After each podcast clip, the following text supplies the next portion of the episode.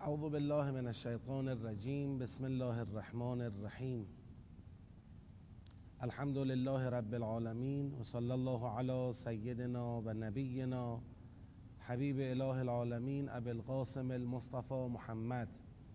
اللهم صل علی محمد. و علی آله الطیبین الطاهرین و لعنت الله علی اعدائهم اجمعین من الان الى قیام یوم الدین عرض سلام و ادب و احترام محضر خواهران و برادران گرامی حاضر در جلسه. خدا رو شکر می‌کنیم که توفیق داریم در پیشگاه مقدس قرآن کریم حاضریم و آرزو می‌کنیم این توفیق تا آخرین لحظه زندگی از ما سلب نشه. به برکت صلوات بر محمد و آل محمد. اللهم صل علی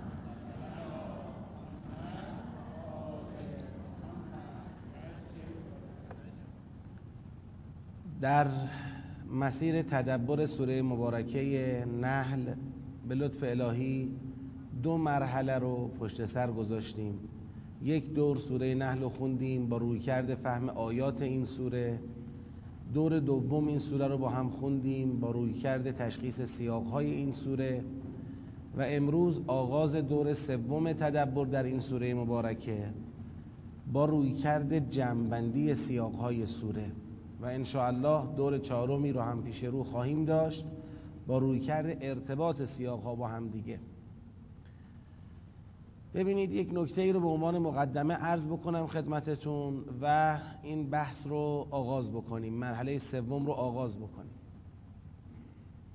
قرآن کریم اگر معارفش رو شما به لحاظ تداخل موضوعی و محتوایی بخواید با هم مقایسه بکنید و بخواید به نظر خودتون تکرارها رو حذف بکنید. مثلا یه نفر بیاد بگه من گزاره های مفهومی قرآن کریم رو می‌خوام لیست کنم و بعد تکرارهاشو حذف کنم. مثلا دیگه لا اله الا الله یا توحید ربوبی یا مسئله قیامت یا مسئله رسالت یا قرآن. درباره هر کدوم از اینا یه گزاره هایی تو قرآن وجود داره. حالا ممکنه بعضی گزاره ها تو بیان تو لفظ با هم یه فرقایی داشته باشن ولی ماها که نگاه می‌کنیم می‌بینیم دو تا یه حرف می‌زنن. اینم همینو میگه اینم همینو میگه اینم همینو میگه اینم همینطور. بخوایم این تکرارها رو از این گزاره ها حذف کنیم. من احتمال میدم حجم باقی مانده بعد از حذف تداخل ها به طور چشمگیری نسبت به حجم قرآنی که الان ما در اختیار داریم کم میشه. چون اصلا قرآن کتابا متشابهن.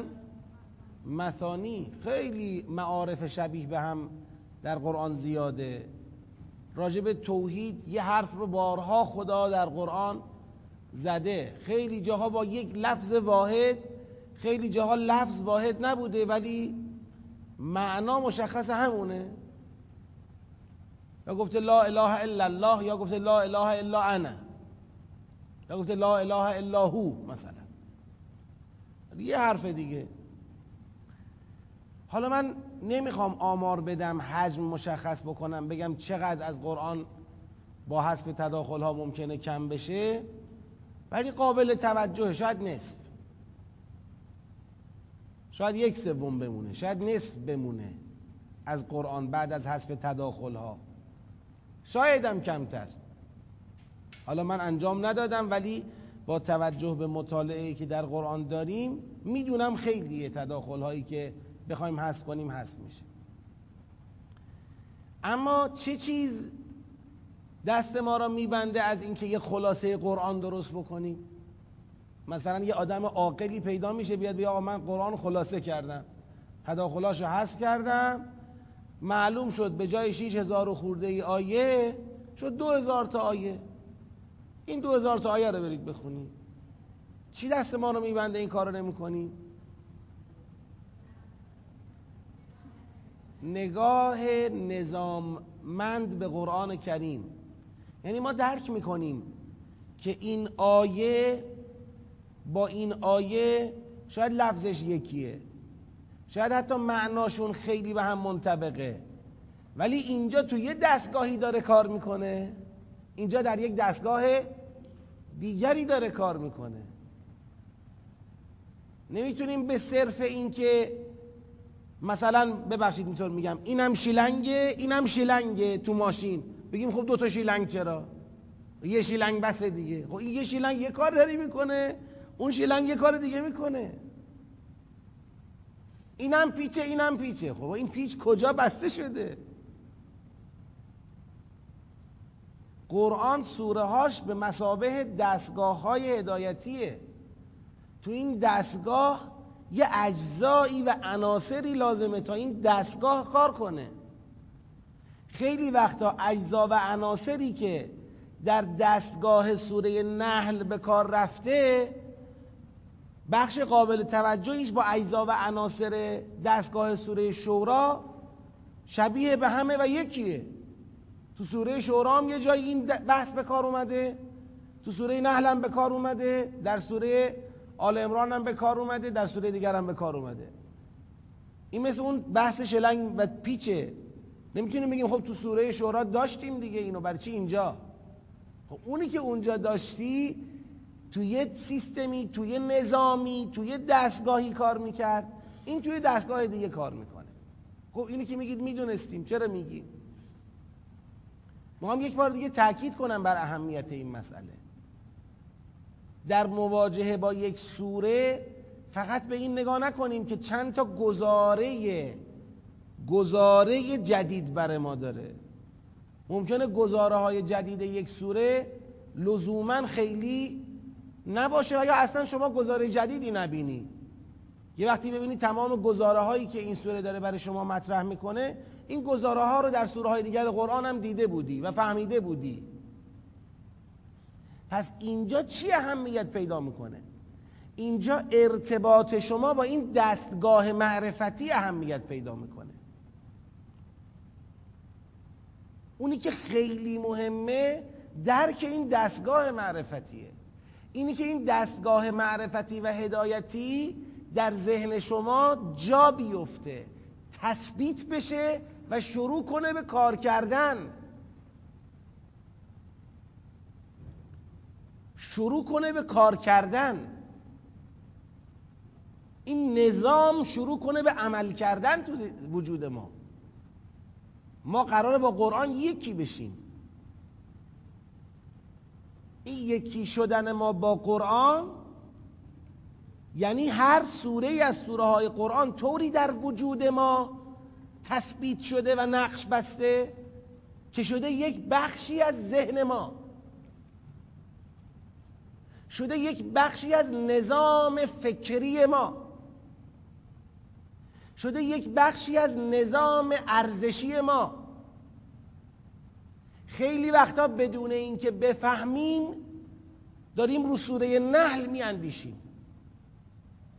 بدون اینکه متوجه باشیم داریم بر اساس سوره قارعه انتخاب می‌کنیم. خودمون ممکنه خداگاه هم نباشه ولی وقتی این دستگاه ها در وجود ما نصب شد این نرم افزارها رو سیستم عامل وجود ما نصب شد کار می‌کنه. در وقت خودش عمل می‌کنه. می‌بینی این آدم جوری دیگر فکر می‌کنه. چرا؟ ذهنش قرآنیه. نه اینکه چهار تا گزاره بلده نه کلی نرم افزار روش نصبه. سوره نحل نصبه. سوره شورا نصبه. و این نرم افزارها هم به روز رسانی می‌خواد. یعنی نصبم که شد نمیشه رهاش کنی. یعنی باید دائما این ارتباط تو با قرآن حفظ بکنی تا اینا آپدیت باشن به روز باشن کار بکنن. مرتب قرآن را ختم کنیم برای چیه؟ برای همینه دیگه. قرآنی را که فهمیدی و تدبر کردی وقتی مرتب ختمش می‌کنی این وجود چراغهای قرآنی وجود روشن میمونه. تا می‌خواد یکیش از حالت بروز بودن در بیاد شما دو مرتبه در ختم جدید بهش می‌رسی به روز رسانی میشه. سیستم و اون نظام هدایتی قرآن این شکلیه. خب حالا با این مقدمه می‌خوام بگم پس در سوره نحل مسئله خیلی مهم اینه که ما برسیم به این دستگاهه. برسیم به این نظام. تا بتونیم تثبیتش کنیم. برای اینکه به این نظام برسیم دو بار سوره رو خوندیم بار سوم می‌خوایم بخونیم بار چهارم خواهیم خون تازه تو کلاس. تو منزل و تو اینا که هر هفته باید میخوندیم. خواهیم خوند. ممکنه الان در این دوره جدیدم باز این حرفی که گفتیم تو دوره یک. این حرفم که گفتیم تو دوره دو. ممکنه تکرار پیش بیاد. اما این تکرار مخل ارتباط ما با سوره نحل نیست چون کار ما کسب اطلاعات نیست که. کار ما نصب نرم افزاره. باید قشنگ این تو ذهن ما نقش ببنده. این ورود و خروج و این انتظام سوره باید در ذهن ما نقش ببنده باید تثبیت بشه ان الله از خدا می‌خوایم به ما این توفیق رو عطا بکنه. تا بتونیم یه همچین نسبتی با سوره های قرآن برقرار بکنیم و نظام فکری، ارزشی و رفتاری سوره های قرآن در وجود ما تثبیت بشه نرم افزار سوره های قرآن در سیستم عامل وجودی ما نصب بشه به روز بمانه و ما میشیم آدم قرآنی. آدم قرآنی لزوما اون کسی نیست که هر صحنه ای پیش میاد چهار تا آیه میاد تو ذهنش. اون آدم خوش ذهنه آدم حافظه داره آدم قرآنی لزوما اون کسی نیست که هر صحنه ای پیش میاد لازمه بیاد قرآن رو باز کنه ورق بزنه. ممکنه این کارو بکنه اما لزوما فقط این نیست. آدم قرآنی اون کسیه که درکی پیدا کرده این درک به تثبیت رسیده کار می‌کنه. اصلا تو وجود او کار می‌کنه. این نوع فکر کردن هست. لذا از صحنه های مختلف می‌تونه به سلامت عبور بکنه و راه نجات رو می‌تونه تشخیص بده. خب این مقدمه برای این مطلب بود. ما می‌خوایم دور سوم رو آغاز بکنیم. تو دور سوم هم باز ممکنه مثل دور دوم که نسبت به دور اول تکراری داشتیم در مباحث باز هم ممکنه این تکرار اتفاق بیفته. ولی در یک لایه دیگر یه مرحله از نسبه باید باشه. این لایه جدید لایه جنبندی سیاق هاست. یعنی ما یه گام داریم باز هم به سمت وحدت در سوره حرکت می‌کنیم که دیگه آماده میشیم برای گام نهایی انشالله سیاق اول در سوره در واقع تخترم بی زحمت آقای دارابی لطف بفرمایید. تختر رو می‌خوایم. سیاق اول در سوره دست شما در نکنه خیلی ممنون. آیه یک و دو بود. به عنوان تلیعه سوره ما بهش نگاه کردیم. اعوذ بالله من الشیطان الرجیم. بسم الله الرحمن الرحیم. اتا امر الله فلا تستعجلوه. سبحانه و تعالی عما یشرکون. ينزل الملائكة بالروح من امره على من يشاء من عباده ان انذروا انه لا اله الا انا فاتقون. وقتی می‌خوایم یک سیاقی را جمع بندی بکنیم به سه تا سوال باید درباره این سیاق ما جواب بدیم. سه تا مسئله رو باید درباره این سیاق حل بکنیم.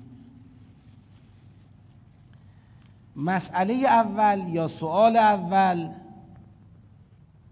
بحث فضای سخنه. و سوال دوم مسئله گامها یا فرازهای این سیاقه. این سیاق یک فراز داره دو فراز داره. فراز چیه؟ عناصر اصلی مفهومی اون سیاق فرازه. مسئله سوم مقصد هدایتی این سیاقه نقطه ای که نشانه گرفته. ما میگیم فضای سخن وضعیت موجوده مقصد وضعیت مطلوبه فرازها قدم است که برداشته میشه از وضع موجود به سمت وضع مطلوب. تو هر سیاقی باید این توجه رو داشته باشیم. الان شما بفرمایید کمک کنید ما رو. اتا امر الله فلا تستعجلو سبحانه و تعالی اما یشرکون. ببینید تو هر سیاقی هم لزوما از هر آیه ای ما قرار نیست فضا استفاده کنیم. سیاق رو می‌خونیم اون عناصر اصلی فضا رو تشخیص میدیم. ممکنه چند آیه بخونیم هیچ کدومش هم به تشخیص فضای سخن کمک نکنه. فضای سخن مسئله است. می‌خوایم ببینیم مسئله چیه؟ سوال چیه؟ مشکل چیه؟ بحران کدومه؟ چرا این آیات اومده؟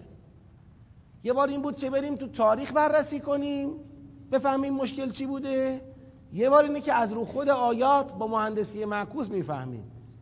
خود این آیات رو مورد مطالعه قرار میدیم. میگیم بله با توجه به این نشانه این نشانه این نشانه مسئله ای که این آیات به خاطرش آمده و داره حرف می‌زنه اینه. وقتی مسئله رو تشخیص بدید دیگه تشخیص هدف آسون میشه. هدف برگردان مسئله است. تغییر وضعیت دادن در مسئله است. اون وقت گام ها هم راحت شناخته میشن. یه قدم بود دو قدم بود. چجوری ما رفتیم به سمت این هدف؟ بله؟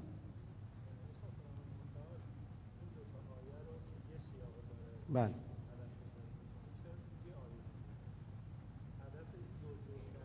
خب ببینید اینکه شماره هایی که در قرآن داریم ما چند بار عرض کردیم. شماره یک شماره دو آیه یک آیه دو آیه سه. اینا در طول تاریخ قرآن عددها گذاشته شده.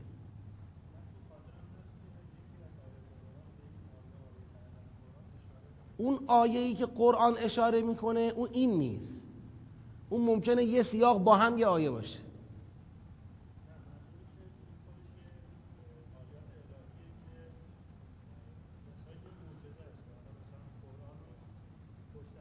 ببینید امام صادق علیه السلام میفرماید کتاب قرآن دست می‌گیرن و قبل از اینکه بخونن. سوالشون اینه که این آیه ها من عرض کردم این آیه ها به هر حال شماره ها رو بعدا در طول تاریخ قرآن گذاشتن. ایشون میفرمایند که نه من در قرآن آیه رو دیدم که نشون میده خود قرآن رو خدا آیه آیه کرده. من دارم توضیح میدم. در قرآن داریم لیدبرو آیاتهی. در دعای امام صادق علیه السلام داریم که اللهم لا تجعل قراءتی قراءتا لا تدبر فیها بل اجعلنی اتدبر آیاته و احکامه. این آیات چیه منظور؟ منظور یک دو سه چاره نه. آیه به یک نشانه میگن. هر بحثی که شروع بشه در یک جایی یه تمامی پیدا بکنه یه نشانه شکل بگیره به اون میگه آیه. قرآن آیات است و احکام. آیات نشانه هاست احکام هم باز به یه معنای زیل آیات ها ولی وقتی در عرض آیات قرار می‌گیره احکام هم دستور العمل هاست. پس آیه مفهومی که تو قرآن و تو دعا داره مساوی با این شماره هایی که ما تو مصحف داریم نیست. نمی‌خوایم من بگیم این شماره هایی که ما داریم هیچی نیست. این شماره ها به مثلا فرض کنید گاهی اوقات به خاطر فرودهایی که تو آخر آیات می‌بینیم گاهی به خاطر اونه گاهی به خاطر وقف هاست حالا خیلی قول محکم منسجمی تو این باره وجود نداره که اینا چجور شد شکل گرفت.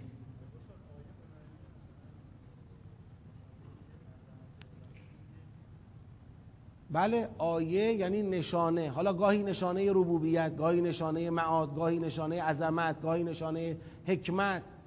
یه نشانه کامل میشه آیه. خود مفهوم آیه مفهوم ظلمراتبیه ممکنه یه آیه رو در نظر بگیرید که تو دل خودش ده تا آیه داره. بازم این یه آیه است.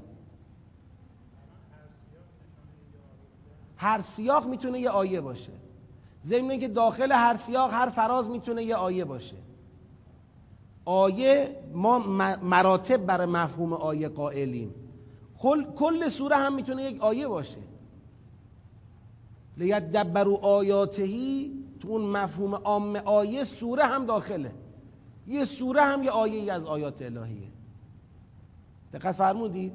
یعنی با نگاه مرتبه‌ای باید به کلمه آیات که تو خود قرآن به کار رفته یا در روایات به کار رفته توجه بکنیم.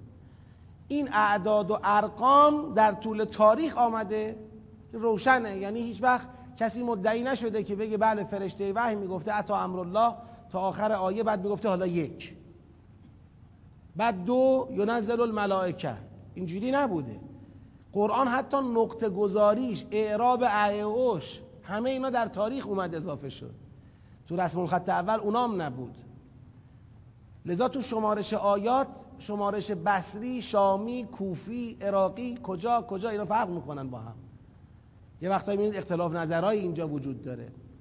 به هر حال ما حداقلش فعلا جواب بیشتر از اینی نداریم برای بحث شماره گذاری. ممکنه بشه کسی دقت کنه تحقیق کنه و به نتایج خوبی هم دست پیدا کنه. خب حالا قرار بود کمک کنید برای چی؟ فضای سخن. بسم الله. یک استعجال. استعجال. استعجال که گفتیم منظور از استعجال استعجال چیه؟ استعجال قیامته که مراد از استعجال قیامت همون انکاره یعنی انکار قیامت. آقا قیامتی وجود نداره. ما اظن ساعت قائمه قیامتی در کار نیست. کی رفته کی دیده کو؟ مردن رفتن تموم شد. خب دیگه چی؟ شرک. سبحانه و تعالی اما یشرکون. دیگه نکته ای هست؟ بی تقوایی بی تقوایی درسته. ببینید تو دستور خدا فتقونه آمده. ولی فتقونه آمده تا چی رو حل کنه؟ شرک رو حل بکنه. یعنی ما در فتقونه نمی‌خوایم بگیم علاوه بر شرک یه دونه مشکل بی تقوایی داریم. فتقونه در راستای هدایتگریه. دیگه چی بود؟ که مطلبی گفت؟ مبعوث کردن انبیا؟ خب اون من یشاء من عبادهی که انبیاست. خب این فضای سخن نیست بازم. فضای سخن مسئله است. ببینید مسئله چیه؟ اینکه ینزل الملائکت به روح من امره علی من یشاء من عباده مسئله ما نیست. مشکل این نیست سوال این نیست دغدغه این نیست. نقطه نیازمند هدایت کجاست؟ خدا به خاطر چی داره حرف می‌زنه؟ می‌بینه که بله یه عده مشرکن. وقتی هم میایم اینا رو از شرکشون منصرف بکنیم. می‌خوایم بگیم آقا شرک ورزیدن عاقبت ندارد. میگن یعنی چه عاقبت ندارد؟ میگیم یعنی میری جهنم. میگه جهنم کجاست؟ میگیم بعد از اینکه مردی دوباره زنده میشی. وقتی زنده شدی بهت میگن آقا تو شرک داشتی در دنیا حالا باید بری تو جهنم. اه؟ یعنی بعد از اینکه مردیم تازه قرار ما زنده بشیم بعد به ما بگن تو چرا شرک داشتی؟ باشه برو بابا برو خدا روزی تو جای دیگه باز کنه. خدا جای دیگه روزیت بده. برو آقا جون. تموم. یعنی مشرک ابزار انذار هم گویا در برطرف کردن شرک, شرک او مؤثر واقع نمیشه. حتی انقدر پر روه که میگه میشه یه خواهشی کنم. این جهنمه رو که گفتی زودتر راش بندازید میخنده. کدوم جهنم؟ کدوم قیامت؟ برو پی کارت. آقا جان هزار هزاران سال آبا و اجداد ما همینجوری مشرک به دنیا آمدن و مشرک هم مردن و جهنمی هم برپا نشده. خاک شدن رفتن پی کارشون. شما می‌خوای با جهنم جهنم گفتن سبک زندگی ما را سبک فکر ما را عوض بکنی؟ نمی‌خوای. این اتفاق توی گفتن بازم من تاکید می‌کنم. توی گفتن به نظر خیلی دور میاد ولی اتفاقیه که میفته قشنگ در جهان. همینه. باور به قیامت وجود نداره. پس اراده ای برای خروج از شرک هم به وجود نمیاد. این مسئله ماست. پس یکی استعجال قیامته یکی مسئله شرکه که نسبت این دوتا هم گفتیم. طرف گرفتار شرک استعجال قیامت باعث میشه که دست از شرک بر نمیداره. یعنی چون باور به قیامت نداره در شرک خودش میمانه. خب.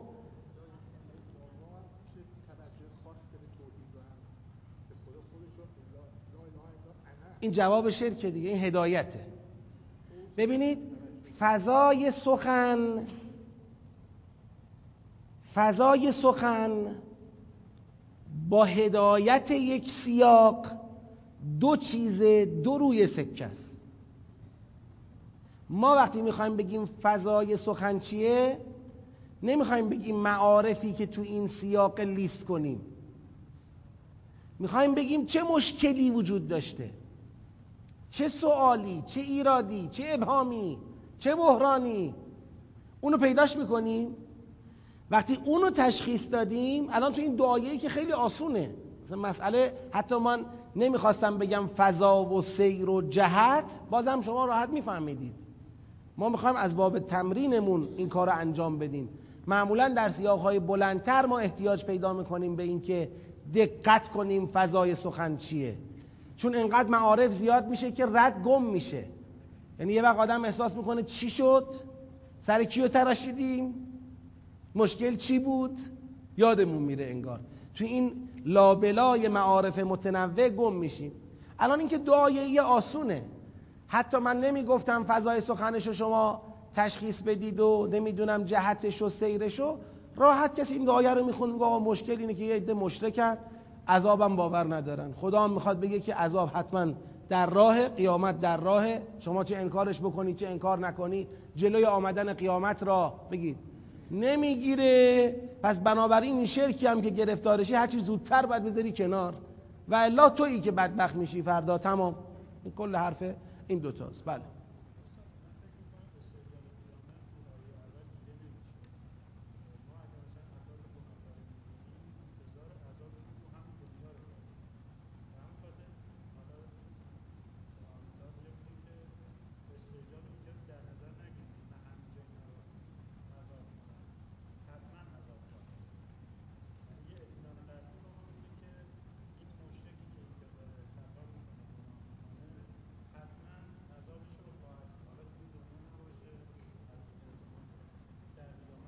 یعنی اونا می‌گفتن تو این دنیا عذاب بشه. خدا گفت تو دنیا عذاب نمی‌کنم تو قیامت عذاب می‌کنم.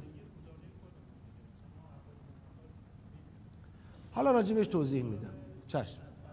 بله؟ بله جواب ایشونو دارید می‌دید. بله اشاره خواهم کرد. بله.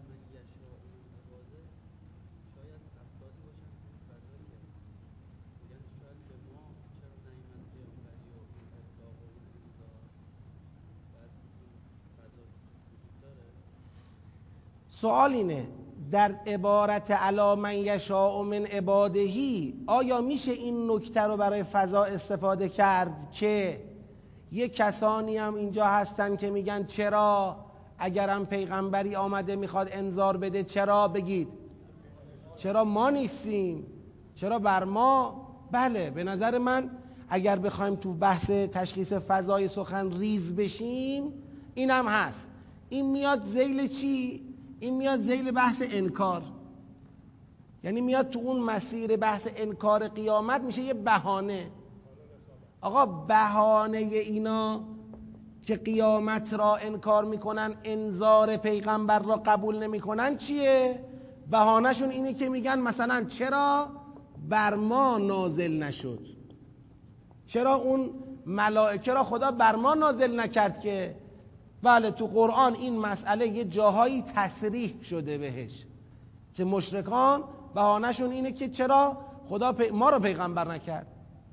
فرشتگان وحی بر ما نازل نشدن.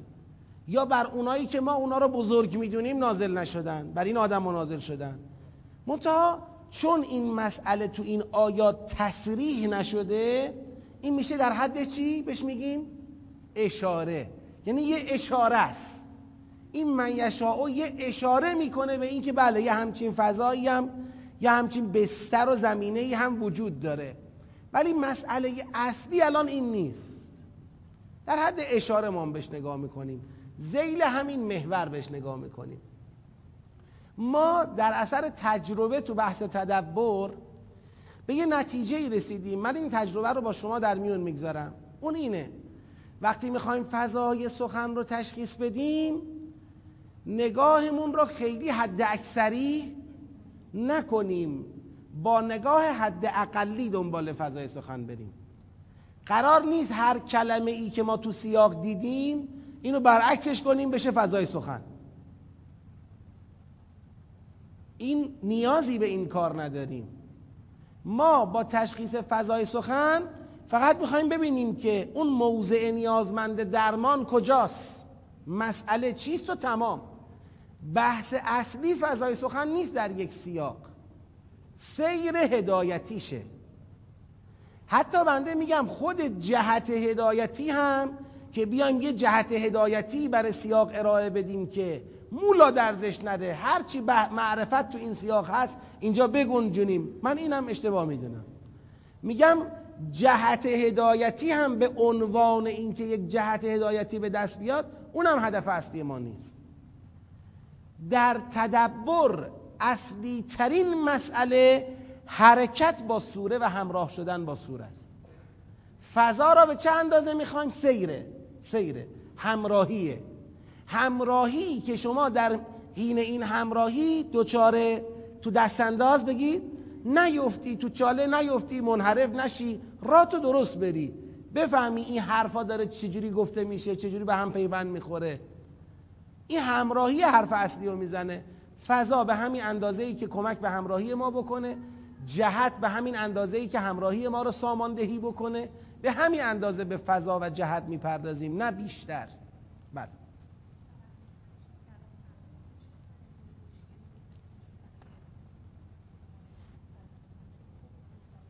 کفر خب الان کلمه شرک تو خود آیات آمده و استعجال آمده.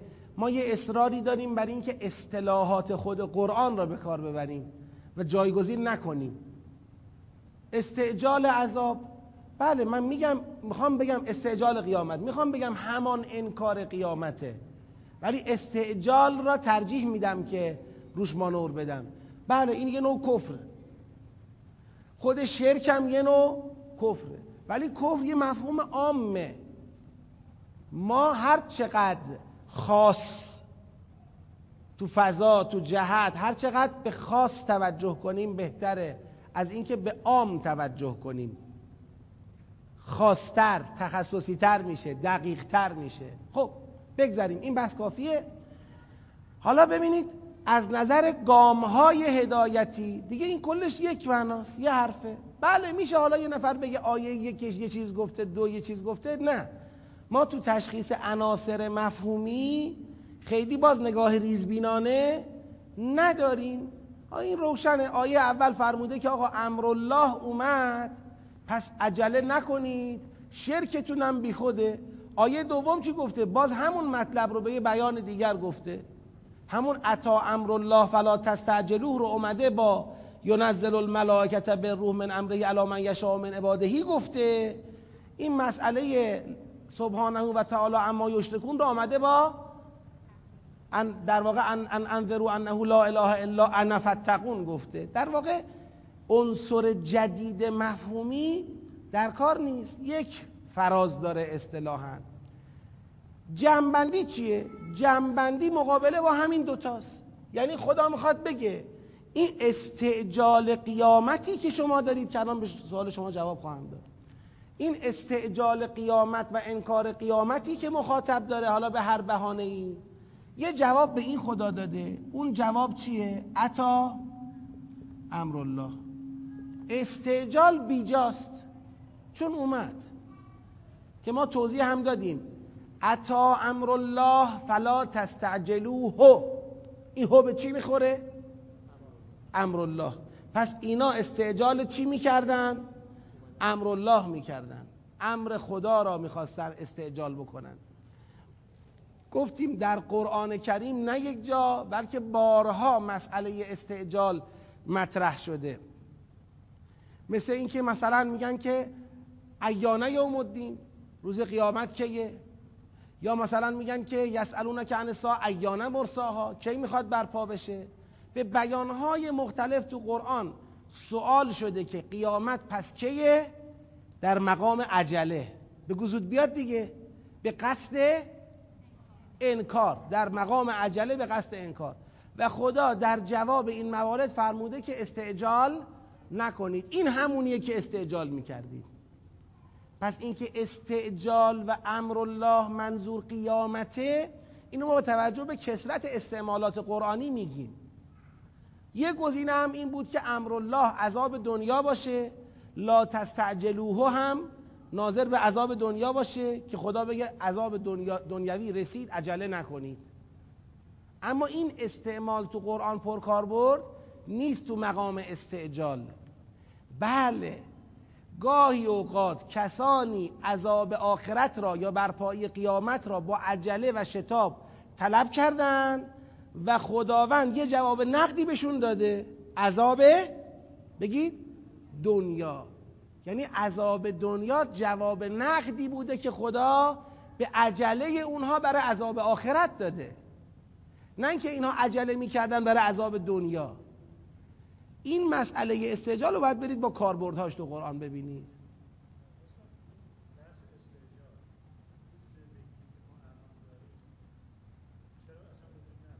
چرا نداره؟ الان کدام پیغمبری اومد گفت قیامت داره میاد؟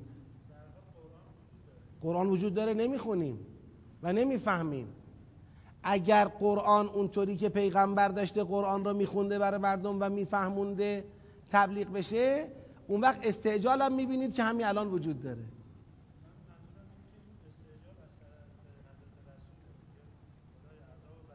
نه لا تستعجلو.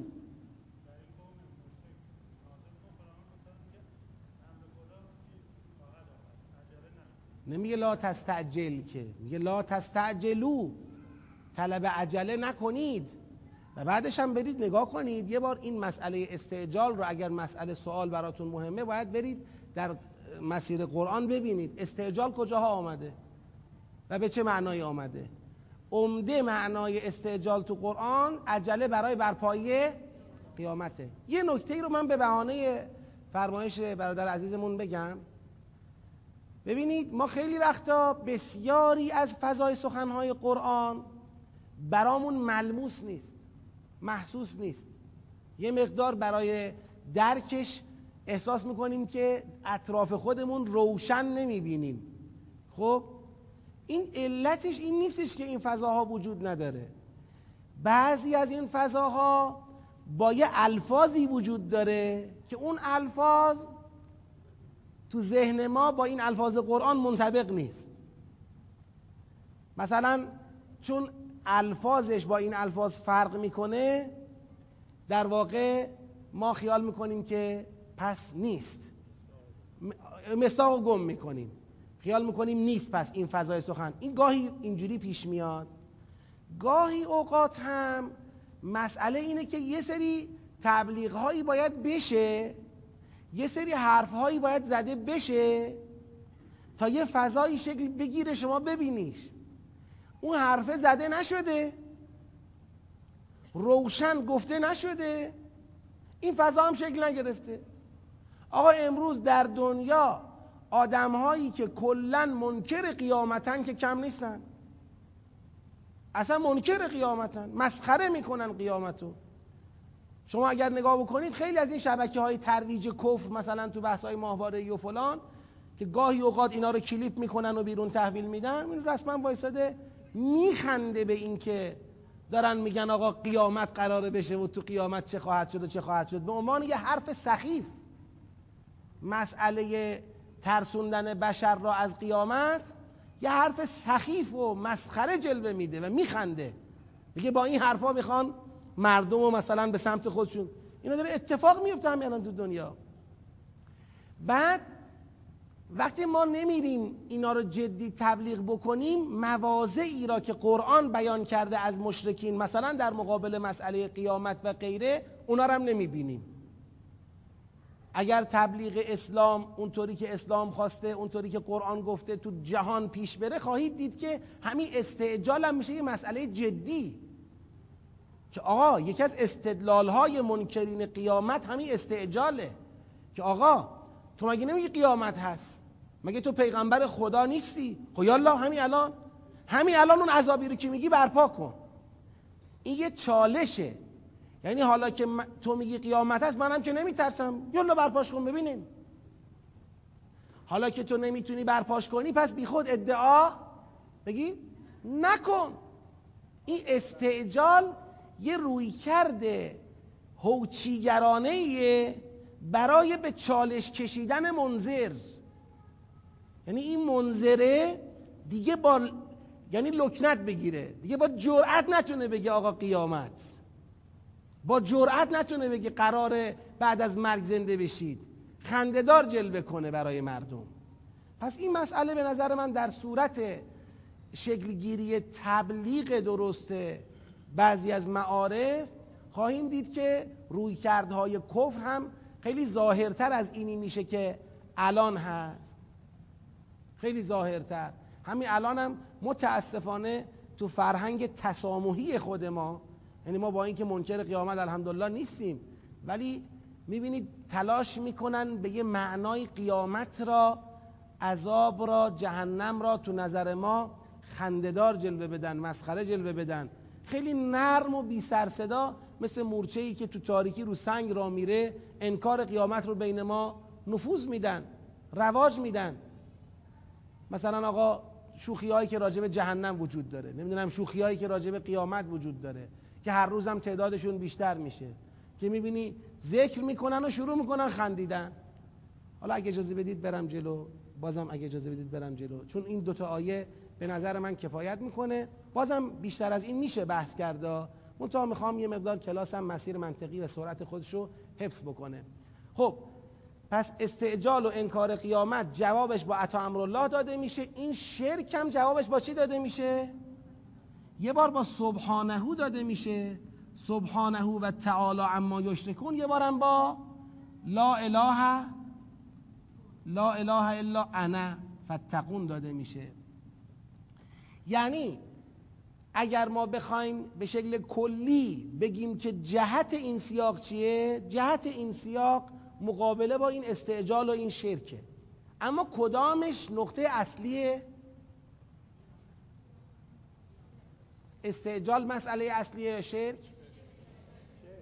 شرک مسئله اصلیه. استعجال حالا این از کجا میگید شرک مسئله اصلیه؟ یه دلیل روشنش ادامه مباحثه.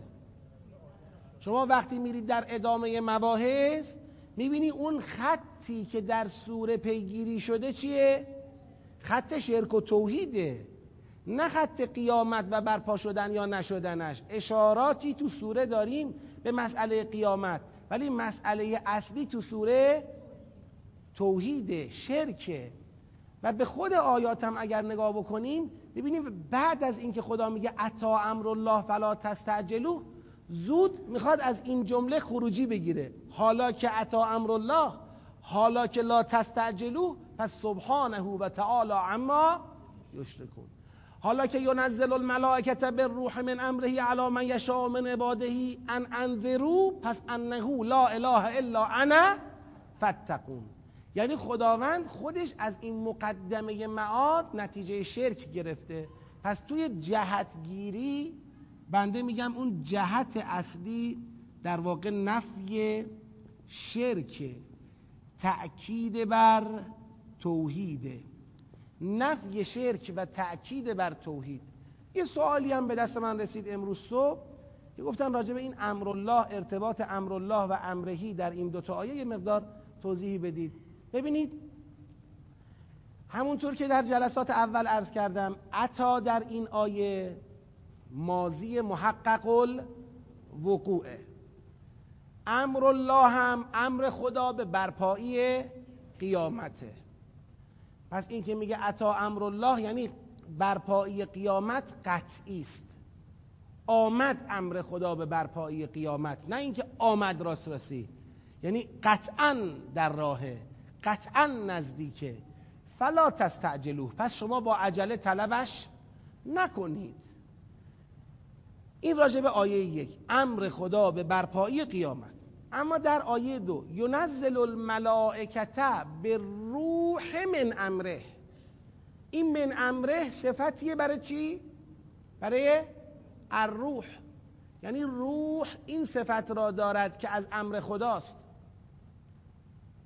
یسالونک عن الروح قل الروح من امر ربی. پس این من امر صفت روحه. می‌خواد بگه خداوند امری دارد به مبعوث کردن بندگان برای انذار. پس امر در اینجا چیه؟ امر خدا به مبعوث کردن برخی از بندگان برای انذار. این امر خدا. از این امر الهی روحی منبعث شده. این روح با ملائکه همراه شده. این ملائکه تنزل پیدا کردن اومدن بر برخی از بندگان خدا نازل شدن و به این بندگان خدا گفتن که انذار بدهید بقیه را. به بقیه هشدار بدهید که قیامتی در راهه پس توحید داشته باشن پس تقوا داشته باشن لا اله الا انا فتقون هشدار بدید به مردم.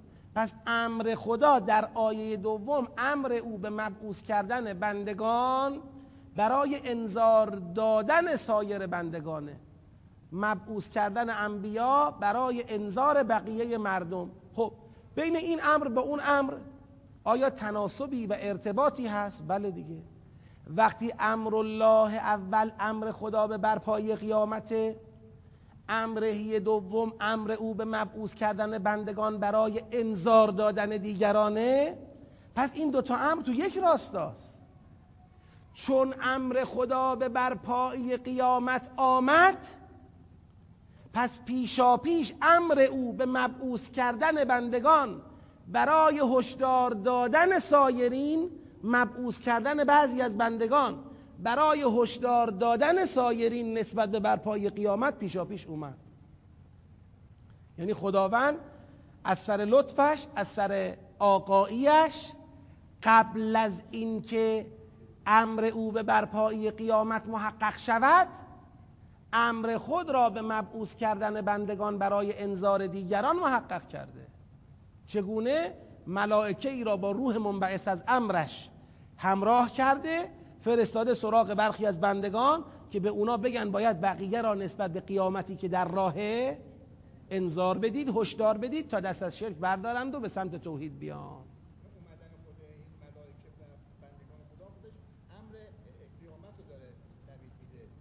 بله بله. خود آمدن این ملائکه با امر الهی با اون روح منبعث از امر الهی خودش پیش قراول آمدن اون امر الله به برپای قیامته.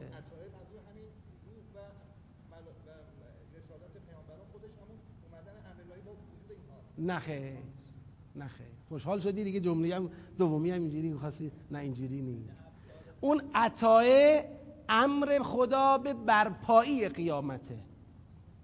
که اون امر آیا الان اومده؟ نه نیومده. اومدن ملائکه اون نیست. نوید باشه. نوید پیش قراول مقدمه قبوله. اما این همانی درست نکنید لطفا. امر الله آیه اول امر خدا به برپایی قیامته. که این امر خدا به برپایی قیامت آمده یا نیامده؟ نیامده. چرا میگه عطا؟ بارها خدا تو قرآن برای قیامت از فعل مازی استفاده کرده. به این مازی میگن محقق الوقوع. یعنی می‌خواد بگه قطعا میاد. یعنی می‌خواد بگه چیزی تا آمدنش نمونده. این معنی عطاست در اینجا. نه اینکه این عطا یعنی اومد. حالا بعدش می‌خوایم تازه پیغمبر بفرستیم. نه اینطوری نیست. این عطا یعنی رسیدیم ما. اومدا این اومدا غیر از اینه که اومد.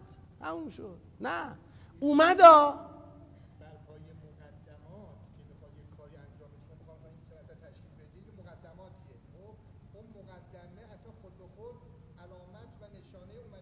علامت و نشانه قبول. علامت و نشانه بودن امر الله دوم بر امر اول قبول. مقدمه بودن قبول. پیش قرابل بودن قبول. این همانی قبول نیست. این همونه. نه این همون نیست. فرستا این امر امر به آمدن امر به مبعوث کردن انبیاست. برای هشدار. اون امر قبلی امر به برپایی قیامته. چون قیامت قطعا برپا خواهد شد به زودی پس خداوند پیشا پیش امر کرده که کسانی مبعوث بشن به رسالت بقیه رو هشدار بدن. این هشدار اینا پیش قراول اونه؟ بله.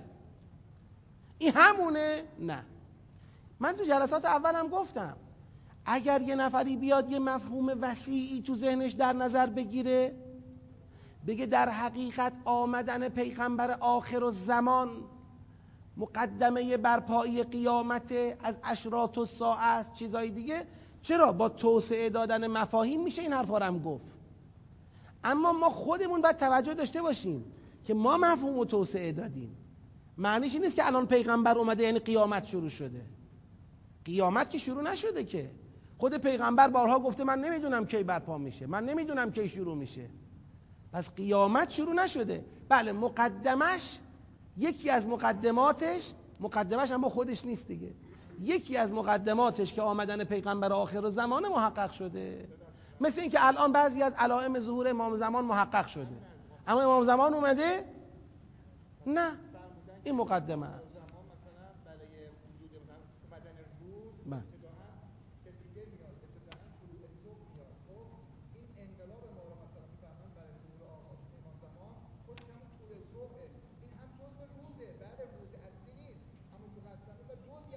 دعوای لفظی بقیهش مشکل نیست. بله.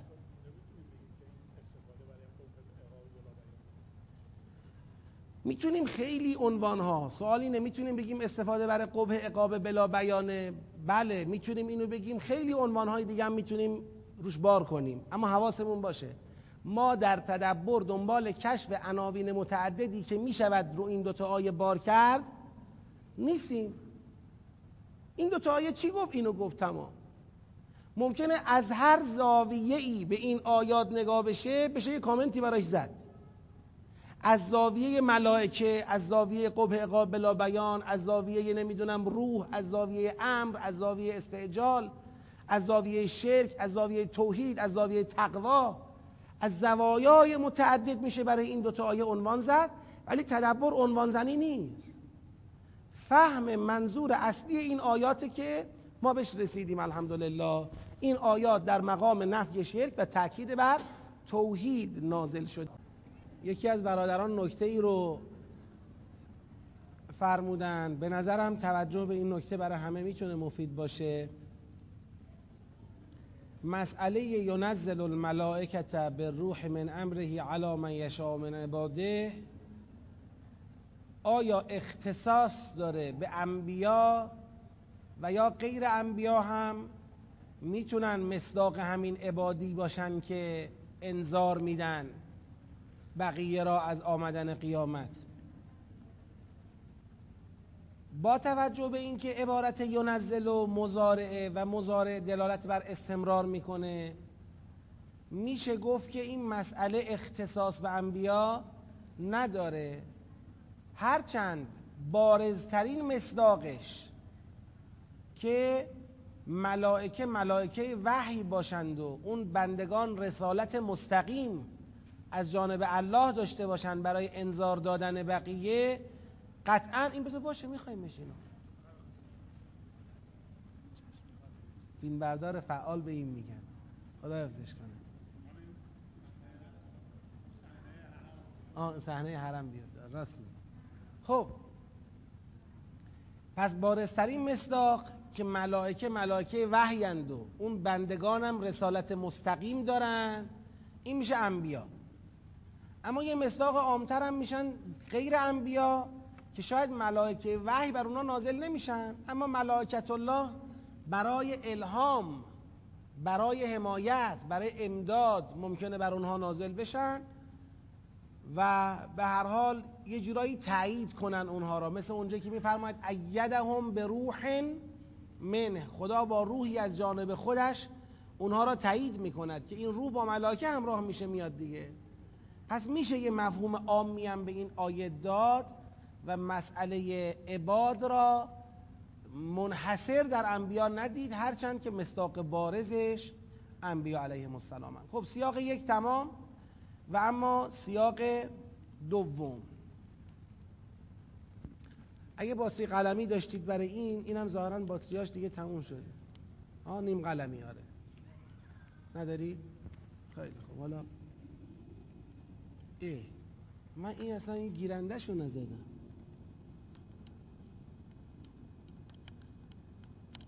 خب سلوات بفرستید.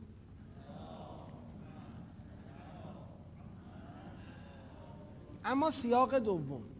سیاق دوم از آیه سه هست تا آیه چند؟ تا آیه 18 ما یک بار این آیات رو بخونیم به قصد توجه به فضای سخن و عناصر اصلی فضای سخن. خب. خیلی سریع باید بریم انشالله بلکه این سیاق رو بتونیم تمام بکنیم.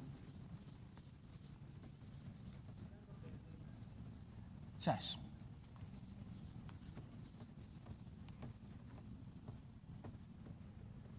خب. اعوذ بالله من الشیطان الرجیم. بسم الله الرحمن الرحیم. خلق السماوات والارض بالحق. تعالی عما یشرکون. بفرمایید. شرک. شرک. همچنان به عنوان فضای سخن دیده میشه. خلق السماوات والارض بالحق تعالی عما یشرکون. خلق الانسان من نطفه فاذا هو خصیم مبین. ببینید خصیم مبین رو کد چی دونستیم؟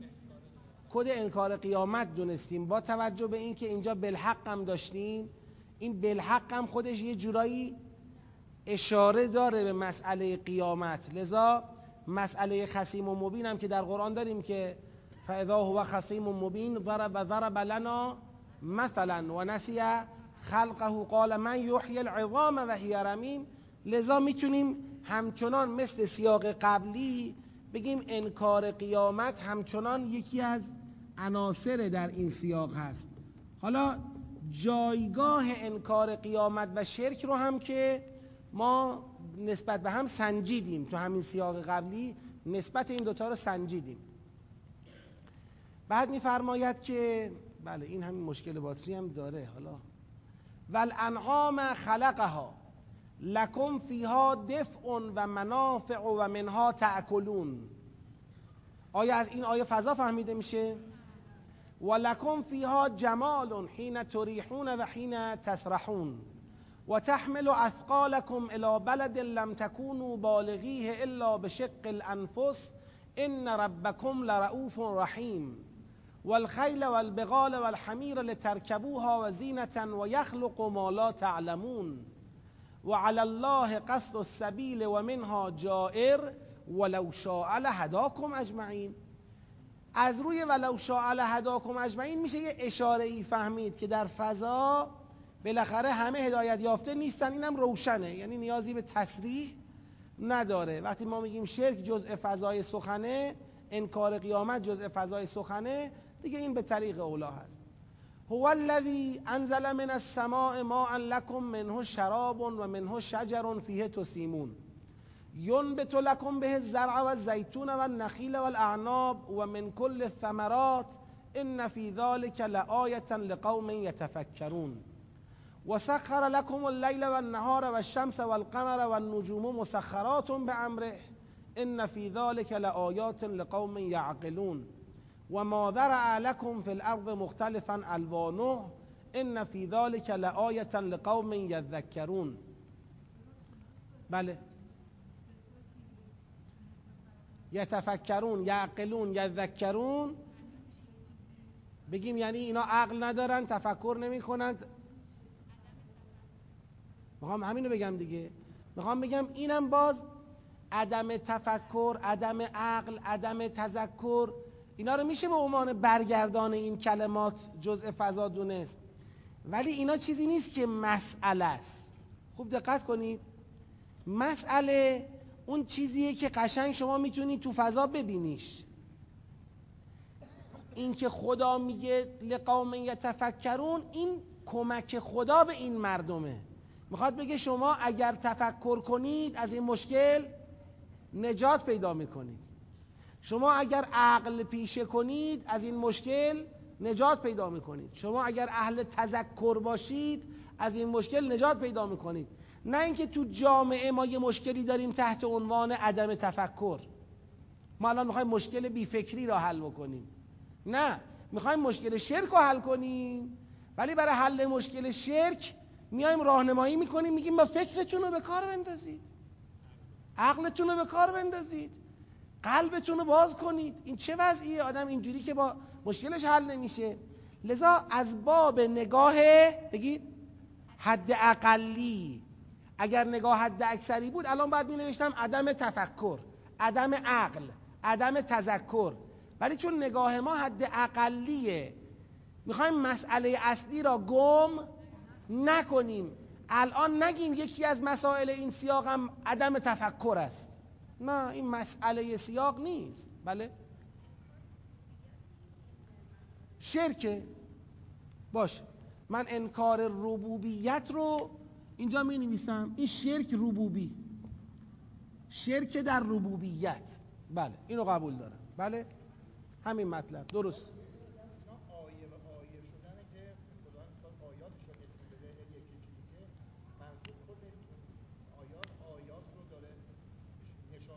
اینم کمک خداست. یعنی خدا می‌خواد بگه اگر می‌خواید از شرک ربوبی نجات پیدا کنید به آیات باید توجه کنید به نشانه ها باید توجه کنید. دیگه ما نمی نویسیم که برای خودمون اینجوری ثبت نمی کنیم که عدم توجه به آیات یکی از مسئله چرا؟ اگر مثلا اینطور تعبیری بیاد بگه و اذا رعو آیتن و ان آیتن یعرضو اون وقت میگیم اعراض از آیات مسئله است. اما اینکه خداوند گفته آقا در این آیه است در این آیه است در این آیه است. ما از این جور هر زدن خدا نتیجه بگیریم که پس یکی از مسائل فضای سخن اعراض از آیات است؟ نه. هستا دقت کنید. مسئله رو دقت کنید.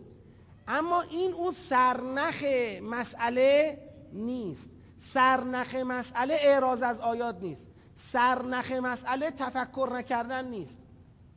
از خود بیان متوجه میشیم. مثلا یه بار خدا میاد میگه که آقا چرا این مردم تفکر نمی کنند باید تفکر کنند. مانور میده رو بحث تفکر. میگه مانور میده رو بحث اعراض از آیات. بله. اما در این فضایی که شما می‌بینید اینا همه کمک هایی است که خدا می‌کند به مردمی که گرفتار شرکند. حالا بله به طور کلی این شرکی که این مردم دارن شرک به ربوبیت شرک در ربوبیته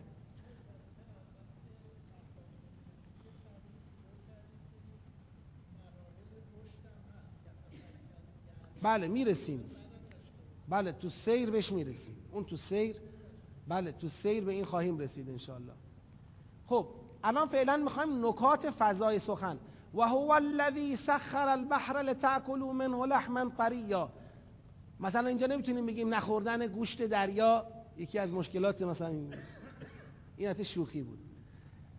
و تستخرجوا منه حلیه تلبسونها و ترى الفلك مواخر فیه ولتبتغوا من فضله ولعلكم تشکرون. و القا فی الارض رواسی ان تمید بكم و انهارا و سبلا لعلكم تهتدون و علامات و بالنجم هم یهتدون. حالا روی کرده مثلا از لعلکم تشکرون میشه یه تعریزی استفاده کرد که این فضای شرک ربوبی با یه ناشکری هم چیه؟ با یه ناشکری هم همراهه. بله حالا این اشکال نداره. به عنوان یه نکته در فضای سخن هرچند کلیدی بازم نیست. افمن یخلقو کمن لا یخلق افلا تذکرون؟ و ان تعدوا نعمت الله لا تحصوها ان الله لغفور رحیم مسائل اصلی بازم مثل سیاق قبلی فضای سخن در دو محور شرک و انکار قیامت قابل تعقیبه که اصلیه کدامه؟ شرک انکار قیامت در حد چاشنی مسئله است. چون اگر قیامت پذیرفته شود راه نجات از شرک باز میشه برای همین خدا به مسئله قیامت اشاره کرده و الا بحث اصلی سیاق راجع به قیامت نیست راجع به آیات ربوبیت و نشانه های پروردگاره. پس شرک ربوبی و ناشکری که باهاش همراه شده فضای سخن این آیات با چاشنی انکار قیامت. حالا ما یه بار دیگه می‌خوایم مرور کنیم. ببینید عناصر اصلی مفهوم من اینطوری تشخیص دادم شما اگه نظری داشتید خواهید گفت. آیه سه و چهار رو من با هم می‌بینم. خلق السماوات والارض بالحق تعالی اما یشرکون خلق الانسان من نطفه فاذا هو خصیم مبین. این دوتا آیه که با خلقه آغاز شدن یکیش به خلق همه سماوات و الارض به حق اشاره می‌کنه و دیگری به خلق انسان اشاره می‌کنه. اینا به یه معنای یه مفهوم جامع و کلی دارن. یعنی تو بحثی که خدا بعدا می‌خواد وارد بشه ول انعام خلقها بعد بیاد ریزش کنه مثل اینکه اون خلق از سماوات و الارض داره خورد می‌کنه باز می‌کنه. پس یه نگاه اجمالی و خلاصه توی استدلال این سیاق تو همون اول بیان شده. این سیاق می‌خواد بگه چون خلق کار خداست پس باید موحد بود. پس نباید مشرک بود. خوب دقت کنید. من تعبیر رو بنویسم. چون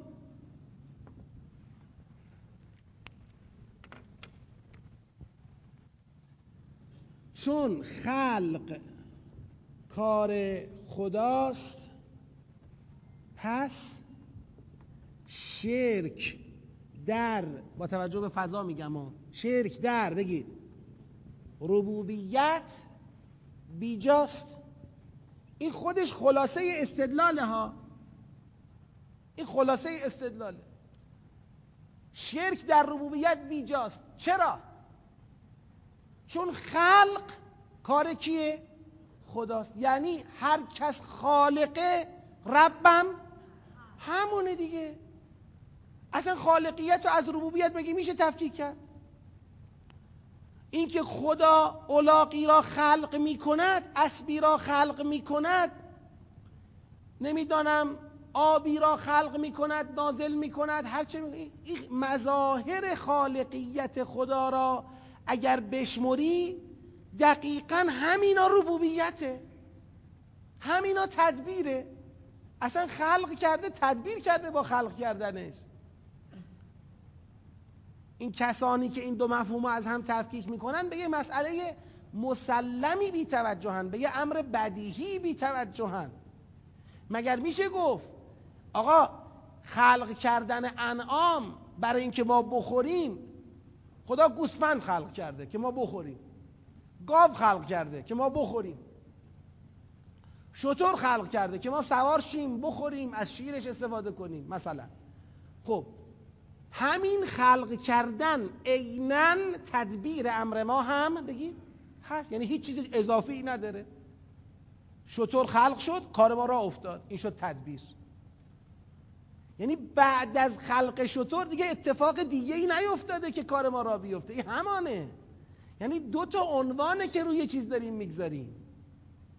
پس چطور میشه که ما خدا را خالق ببینیم رب نبینیم؟ اینکه زمین رو خلق کرده آیا خلق کردن زمین یه کیفیتی نداره؟ مگه میشه زمین رو بدون چگونگیش خلق کرد؟ زمین رو خلق کرده یه طوری خلق کرده. همین طور خلق کردنش ربوبیتشه. یعنی ربوبیت که مفهومی قابل تفکیک از خالقیت نیست.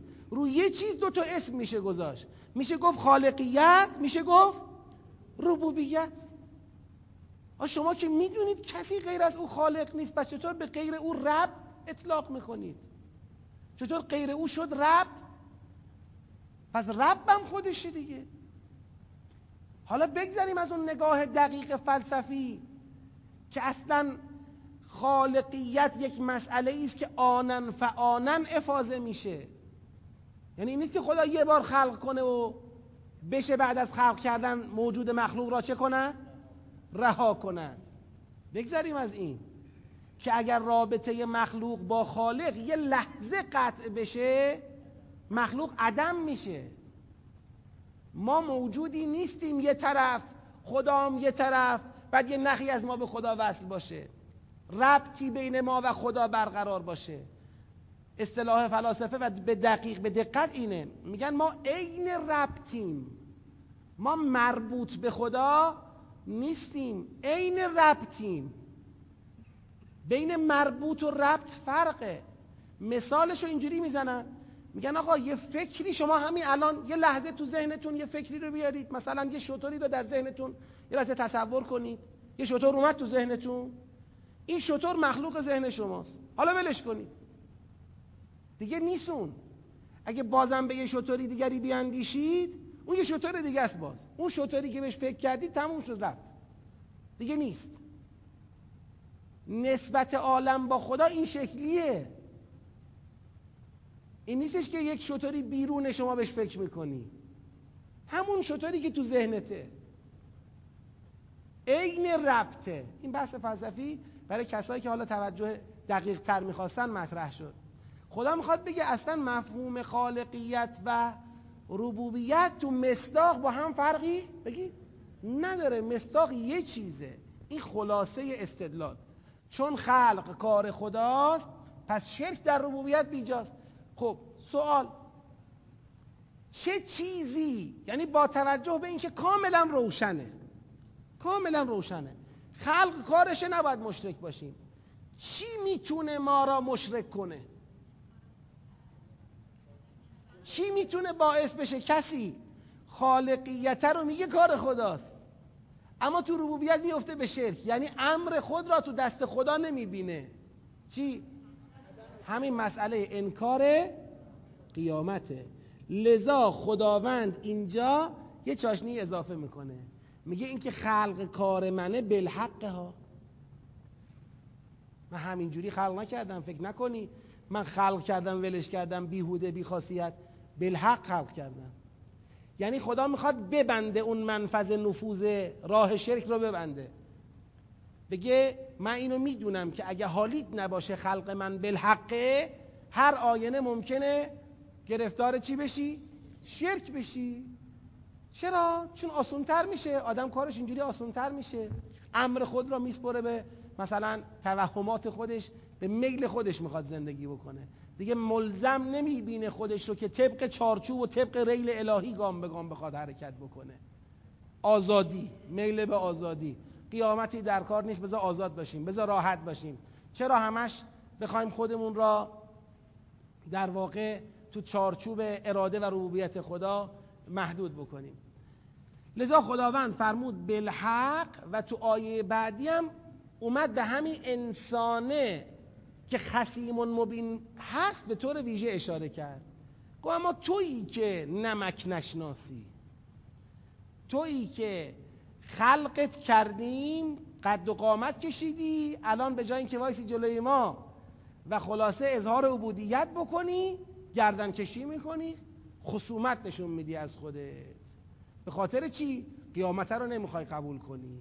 از خودت مقاومت نشون میدی. خسم میشی. بالحق رو نمی‌خوای بپذیری. که چی بشه؟ که ناچار به ترک شرکت بگید نشوی.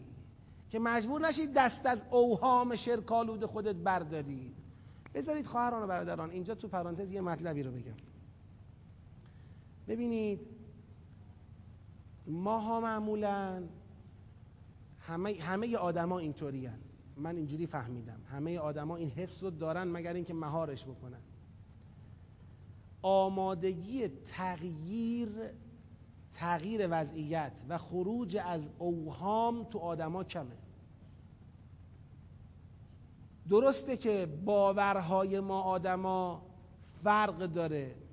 بعضی اون به خاطر شرایط محیطیمون باورهای خوبی تو ذهنمون هست تو جانمون هست. بعضی همون به خاطر شرایط محیطیمون باورهای بدی رو داریم. ما آدما با توجه به تفاوت شرایط زیستمون وضعیت های متفاوتی رو با هم داریم. که ما این وضعیت های متفاوت رو وقتی میایم درجه بندی می‌کنیم خوب و بد می‌کنیم و تو خوب و بدم درجات بهش میدیم طبقات براش قائل میشیم. اما هممون همه خوبامون و بدامون با همه مراتبی که دارن من به نظرم میاد تو یه چیز مشترکیم. اونم این که آمادگی تغییر نداریم خوبه به خوبتر شدن بده به خوب شدن. خیلی به باورهامون با باورهای خودمون اونس پیدا می‌کنیم و خو می‌گیریم و راه را برای عوض شدن خودمون میبندیم. این مسئله ایه در ما. این نجات ما از اوهام یه چیزیه. می‌بینی طرف خوبه ها یه گیری یه جای فکرش داره. می‌خوای کمکش کنی برطرف کنه مقاومت داره نه من تا بوده اینجوری فکر کردم. بابام هم اینجوری فکر می‌کرده. نمی‌تونه از اون توهمش خودش رو نجات بده. اینو دقت کنیم. نجات از مسیر شرک اینجور نیستش که تا یه جایی شرک از یه خطی به بعد میشه چی؟ توحید. اینجوری نیست. شما هر جا که وایساده باشی از یه منظر شرکایی داری. که باید از بین ببری و یه قدم به سمت توحید نزدیکتر بشی. شرک تا زمانی که بخواد کامل برطرف بشه راه زیادی باید طی کنی. به اخلاص واقعی انسان برسه به توحید حقیقی آدم دست پیدا بکنه. و این باید مقاومت شکسته بشه. این خسیم مبین بودن این چیز حالا مراتبی داره خود این. یه وقت انکار قیامته یه وقت هم تصور به این که من وزم تو قیامت خوبه. خیالش راحته. اصلا واسه خودش هیچ راه تغییری باز نمی‌کنه. خب این دو تا آیه رو به نظرم می‌رسه مطلب اوله. مطلب دوم یا فراز دوم این مسئله والانعام خلقه هاست والانعام خلقه ها که میاد تا آیه نه. والانعام خلقه ها لکم فیها جمال تحمل و اثقالکم والخیل والبغال والحمیر. آخرش هم وعلى الله قصد و سبیل. اینم با هم یک فرازه که اومده به خلقت چهارپایان و منافعی که چهارپایان در زندگی انسان دارن اشاره کرده. مطلب بعدی هو الذی انزل من السماء ماعنه که اومده از بحث چهارپایان منتقل شده به بحث نباتات و به مناسبت بحث آسمان لیل و نهار و شمس و قمر و نجوم رو هم پیش کشیده و بعد در نهایت رسیده به جمادات. یعنی یه مسیر رو باز این طی کرده. به خاطر چی اینو یه فراز دونستم؟ به خاطر هواللزی که اینجا داره باز تو آیه بعدی با عبارت و هواللزی مسئله تکرار میشه. و هواللزی هواللزی و هواللزی هواللزی اول یه مطلب هواللزی دوم بازم یه مطلب. هواللزی اول شروع بحثش با انزال آب پایانش هم به مازر علکم فی الارض می‌رسه. هواللزی دوم با مسئله در واقع دریا و مدیریت انسان ها در سطح دریا و بهرهمندی اونها از دریا شروع شده و حالا با مسئله رواسی هم و علامات و نجم هم ختم شده. حالا خواهم گفت تو توضیحات داخلیش بیشتر توضیح میدم خدمتتون. اینم هوالذی دوم و در نهایت توی فراز پایانی خداوند حالا دیگه اینو ما باید ازش بیخیال بشیم مثل اینکه. توی فراز پایانی مسئله ته استدلاله افمن یخلق و کمن لا یخلق افلا تذکرون. آیا اونی که خلق می‌کنه با اونی که خلق نمی‌کنه با هم برابرند؟ آیا متذکر؟ نمی‌شوید. پس چند تا فراز شد؟ یک سه و چهار. مسئله اجمال بحث اجمال بحث. بعد خلقت چهار پایان بعد هواللزی اول بعد هواللزی دوم بعدم نتیجه گیری پایانی افمن یخلقو کمن لا یخلقو. بله؟ دو تا هر کدوم از هواللزی ها یه فراز. بله. هر کدوم از هواللزی ها یک فراز. فراز اول اجمال بحث. فراز دوم خلقت چارپایان فراز سوم هو الذی انزل من السماء ماء فراز چهارم و هو الذی سخر البحر. فراز پنجم جنبندی کل این استدلال ها یعنی یک بار چطور اجمال استدلال اول اومده بود؟ توی تفصیل استدلال در ادامه بحث یه جنبندی باز خدا ارائه داده. خب الان نگاه کنید من اینجا این فرازها رو یک بار روی تخته بیاریم. آیه سه و چهار اجمال بحثه. از آیه پنج تا هیجده تفصیل بحثه تفصیل بحثه باز کرده. توی این تفصیل بحث یه قسمت خلقت انعام آورده. یه قسمت هوالذی اول یه قسمت هوالذی دومه بعد یه قسمت هم جنبندی تفصیلیه جنبندی استدلاله. که وقتی جنبندی میشه کل این پنج تا هیجده میشه تفصیل سه تا بگید؟ چهار باز کرده سه تا چهار و ساختار داخلیش این شکلیه. ها انسان نیست چون انسان مخاطبشه. اونی که باید اینو بپذیره انسان است. تو همون اجمال بحث هم انسان جایگاهش چی بود؟ اینکه تو از یه نطفه خلق شدی حالا خود خود می‌کنی؟ بله بحث خلقش آمده.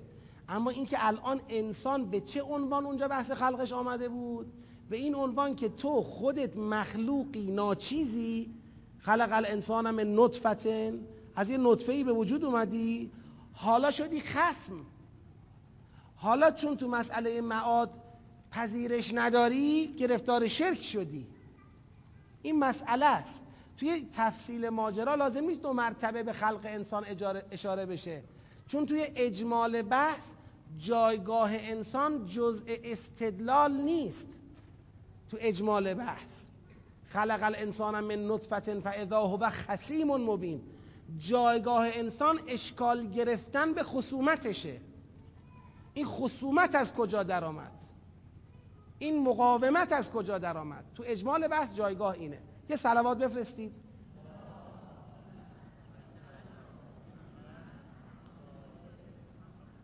حالا یک دقتی بکنید. قبل از ما از روی اجمال فعلا عبور بکنیم برسیم به تفصیل. یه دقتی بکنید. اجمالشون یه توضیحی دادم. در این آیات یک سیری به چشم می‌خوره که تو تمام این فرازها مشترک. اون سیر اون وضعیتی که در همه مشترکه چیه به نظرتون؟ خلق. خلق و تدبیر. خلق و تدبیر. آفرین آفرین. در خدمت انسان. اگر شما نگاه بکنید دقت بکنید. والانعام خلقها لکم فیها دفع و منافع. و منها بگید تاکلون شماها تاکلون لکم فیها جمال. حین تریحون و حین تسرحون.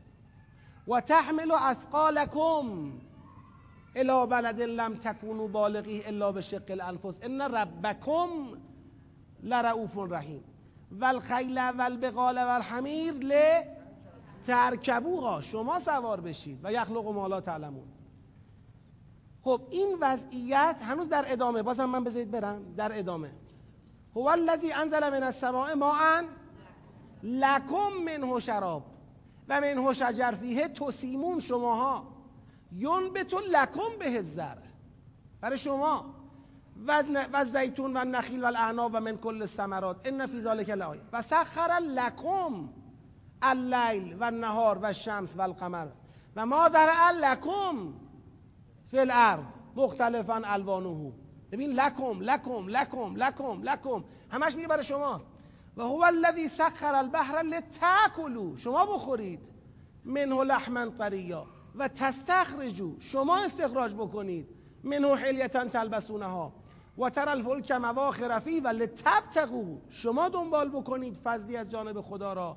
و لعلکم تشکرون. و القا فی الارض ان تمیده بکم و انهارا و سبلا لعلکم تهتدون و علامات و به هم یهتدون. ببینید تمام این مسیر در هر سه فراز و هر سه قسمت خلق و تدبیر در خدمت انسان. این یک مسئله خیلی مهم. اگر ما بخوایم یه فرقی قائل بشیم بین اومانیسم و بین این لکم لکم لکم لکم لکم گفتنهای خدا این فرق دقیقا کجاست؟ بعضی میگن انسان محور عالمه. نقطه سقل عالمه مرکز عالمه محور عالمه همه چیزا همه کس در خدمت انسانه. بهش میگن اومانیسم. فقط با یک نقطه ای و با یک نکته ای بحث رو همینجا چیکار می‌کنن؟ تموم می‌کنن. آقا همه چی برای منه. و من برای چیم من برای کیم من چجوری باید با اینا تعامل داشته باشم؟ اینجا وای میستن. اینجا وایسادی. میشه اومانیسم. اما اگر حالیت شد که آقا همه چی رو کی در خدمت من قرار داده؟ کی برای من اینا رو خلق کرده؟ کی برای من اینا رو تدبیر کرده؟ کی اینا رو در خدمت من قرار داده؟ خدا. چرا؟ تا موحد باشم. تا فقط او را بپرستم. تا بنده او باشم. تا تقوای او را پیشه کنم. لا اله الا انا فتقون این بقیه مسیر رو اگر رفتی می‌رسی به بندگی. موندی در انسان. در واقع میشه عبس یعنی علکی. خب یعنی مثلا خداوند چرا باید این همه را در خدمت تو قرار می‌داد؟ چرا باید حیوانات را گیاهان را جمادات را روز و شب و ماه و ستاره را دریا را همه را چرا باید در خدمت تو قرار می‌داد؟ تو کی هستی مگه؟ تو هم یه مخلوقی. خب چرا خدا همه را در خدمت شطور قرار نداد؟ اتفاقا گنده تر هم هست از شما. چرا همه را در خدمت نمی‌دونم؟ فیل قرار نداد. چرا همه را در خدمت درختان قرار نداد؟ چرا همه را در خدمت سنگ ها قرار نداد؟ پس چرا همه عالم در خدمت شماست؟ به این مسئله توجه نمی کنید ببین بعد مسیر رو ببین چه جور طی کرده. میگه دقت کنید. اگر انسان دیدید بعضیا میفتن می‌خوان از اومانیسم نجات پیدا بکنن به یه وادی های عجیب غریبی میفتن مثلا حقوق حیوانات به شکل افراطی دیدید در دنیا؟ افراطی شو که طرف حتی فکر می‌کنه که دیگه خوردن این حیوان هم مشکل داره نباید بخوریم. ای وای گوسفندا رو سر بریدن دارن می‌خورن. چه قصابایی میاد مثلا کاریکاتور درست می‌کنه از اون که گوسفندا دارن آدما رو سلاخی می‌کنن. میگه خوبه؟ خوشت میاد؟ حالا که خوشتون نمیاد چرا شما گوسفندا رو سلاخی می‌کنید بدون گوش دادن. نظریه یا مثلا برای اینکه ماها مرغا رو این مرغای بنده خدا رو که می‌کنیم اینجوری توی این ویترینا و اینا. یا آقا اگه آدما رو اینجوری آویزون کنن شما خوشتون میاد. خوشتون نمیاد. و چرا شما مرغا رو اینجوری سر می‌برید پوست می‌کنید آویزون می‌کنید؟ فرا میشن حقوق حیواناتی.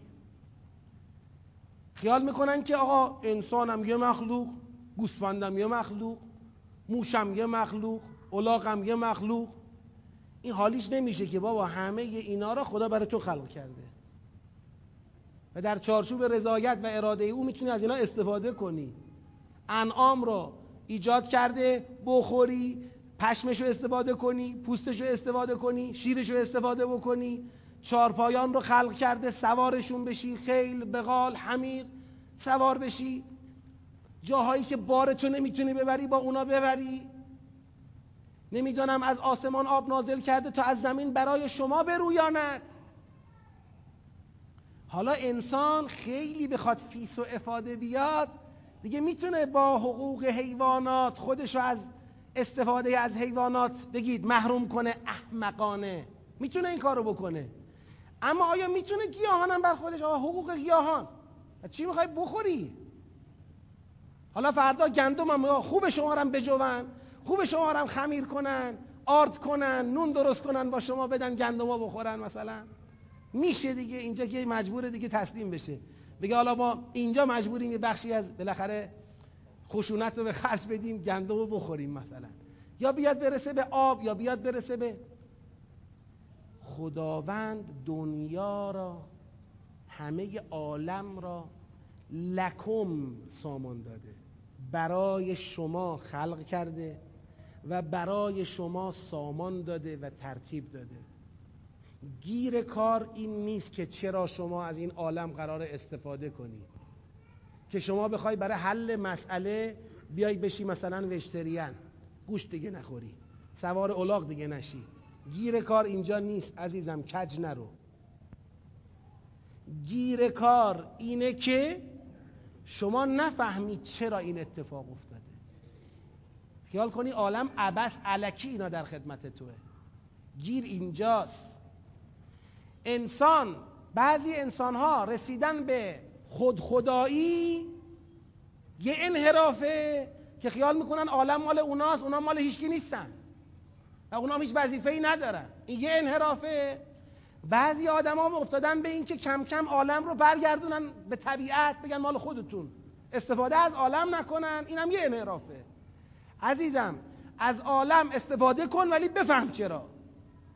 بفهم کی برات خلق کرد و تدبیر کرد و چه اتفاقی باید بیفته. قرار تو شرکت از بین بره. قرار فقط او را باور داشته باشی و به او ایمان داشته باشی. او رو بشناس. چاشنی شکرم بهش اضافه کن. یه مقدار اگر نمک شناس باشی اگر بفهمی اینا همه لطفه. فقط به دیده استدلال بهش نگاه بگید نکن اینا لطفه. اینا بزرگواریه. اینا آقاییه. ممنون اون کسی باش که این فضا رو برای تو رقم زده. این وضعیت رو برای تو ایجاد کرده. پس ببینید یک سیر در این مجموعه سیر خلق و تدبیر در خدمت انسانه که اگر شما به همین فاز نگاه کنید از حیوانات شروع شده به نباتات رسیده و بعد به بگید جمادات و بعد اومده به مدیریت خودتون ختم شده. یه سری چیزان با مدیریت خودتون اتفاق میفته.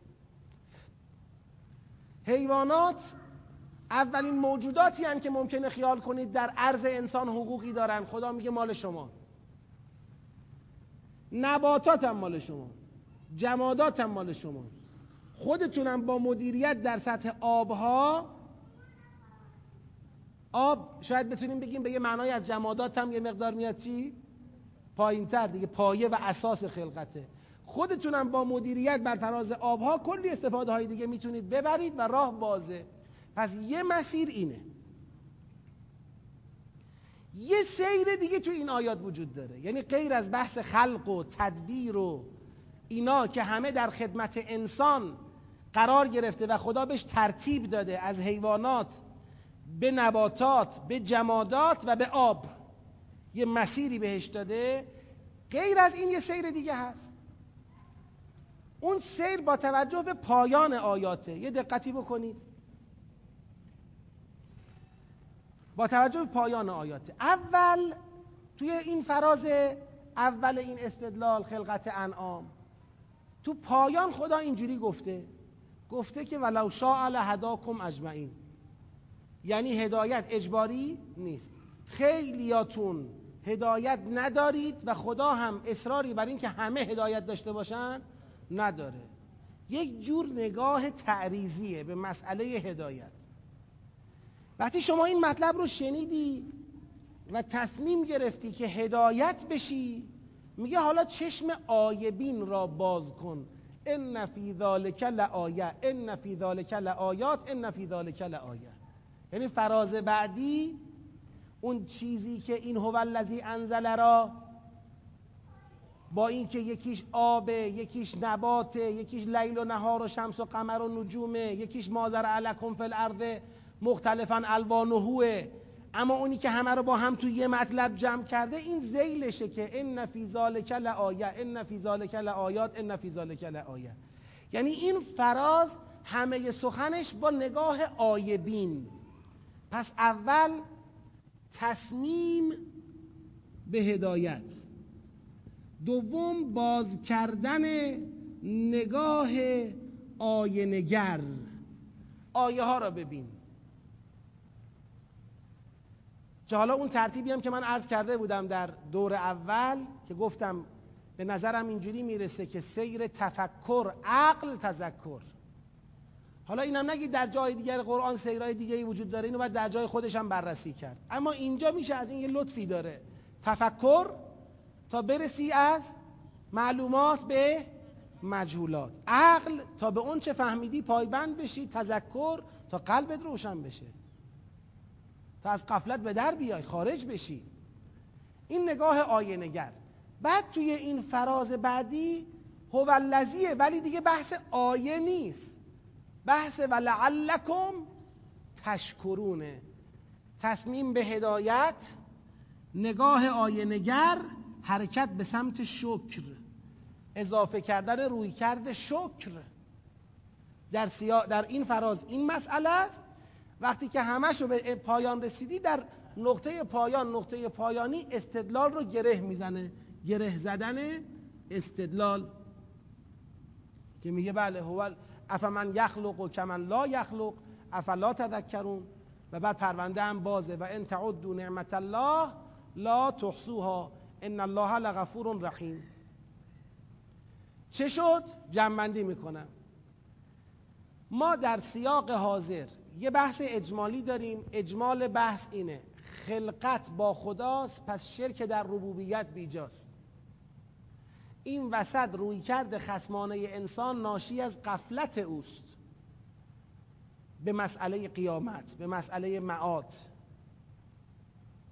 بعد تفصیل ماجرا اومده همون خلقت بالحق را اومده چیکارش کرده؟ بگید باز کرده. خلقت هدفمند.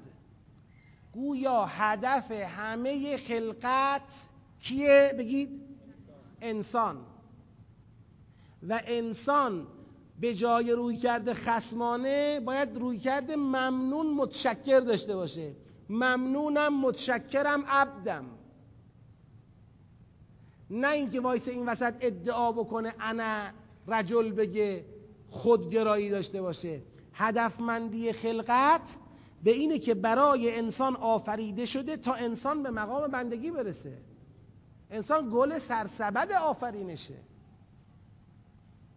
اینا شعار نیست. حالا اگرم ناراحت میشن طرفداران حقوق حیوانات و گیاهان و نباتات و جانداران دیگر خودشون می‌دونن.